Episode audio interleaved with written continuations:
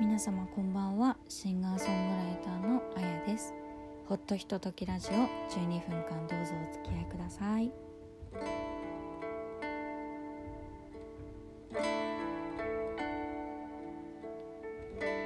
えー、皆様新年明けましておめでとうございます。本日2022年1月の5日第6回の放送でございます。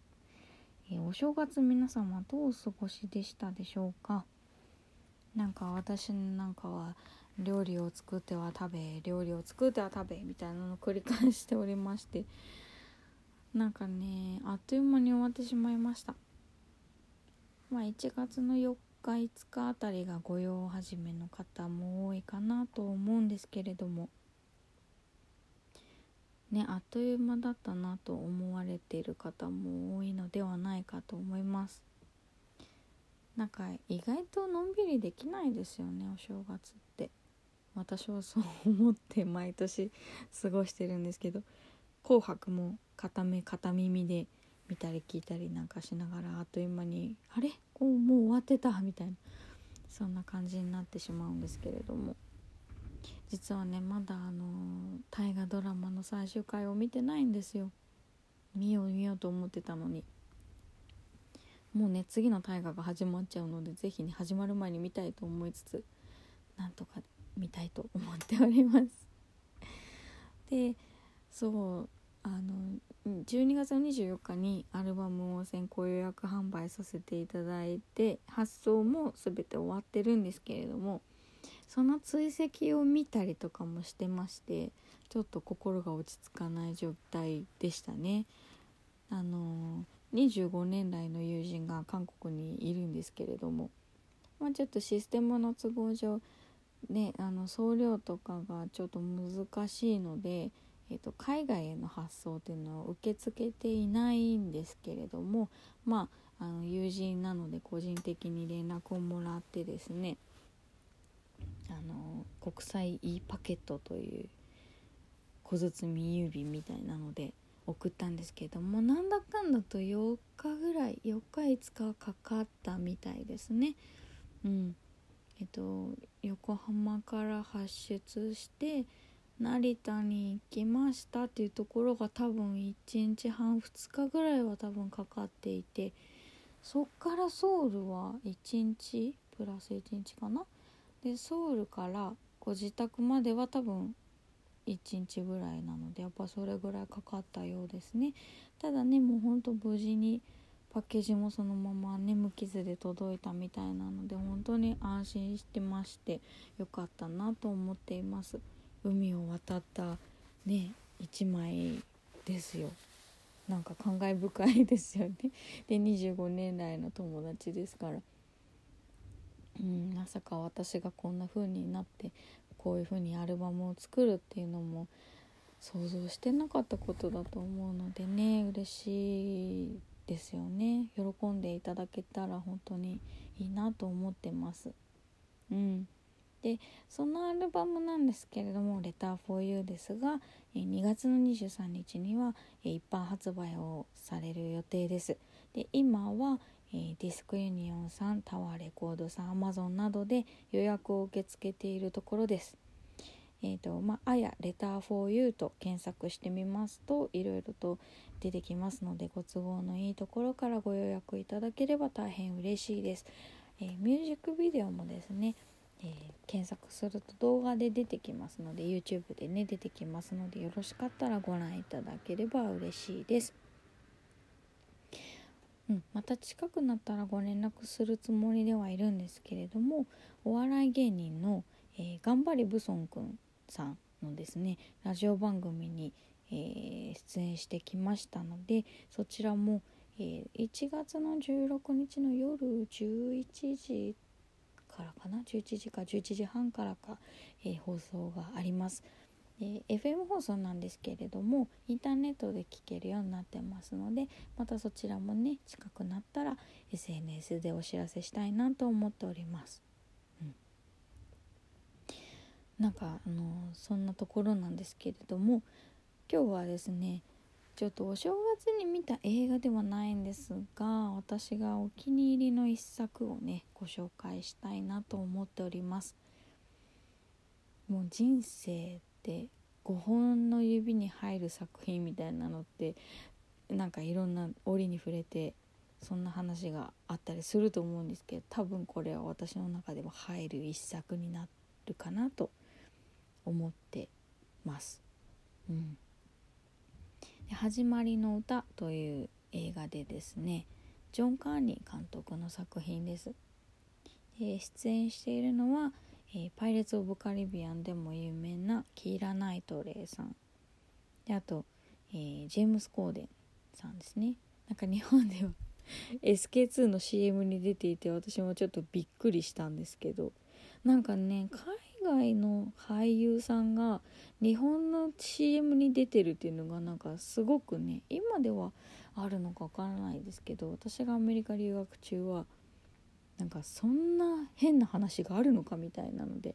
結構話題になってましたね。うん、なんか某ボスのコマーシャルとかにも出てると思うんですけどもねアメリカの映画俳優さんがね。そうでジェームス・コーデンさんが出てたりあとマーク・ラファロさんですね。アベンジャーズのハルクの役をやってらっしゃる方なんですけど。あとね主役の一人でアダム・レビーンですね。マルーン5の。彼はねちゃんと歌う人の役で出てきます。でキーラ・ナイトレと付き合いをしてるっていう設定で出てくるんですけどそのキーラ・ナイトレとなんかちょっとねお別れすることになるんですよ。でキーラがあるバーで歌っているところにマク・ラファロが、まあえー、音楽プロデューサーのね役で出てくるんですけれどもまあキーラ・ナイトレイと出会いまして、まあ、ひょんなことからアルバムを作るぞとそんな話になり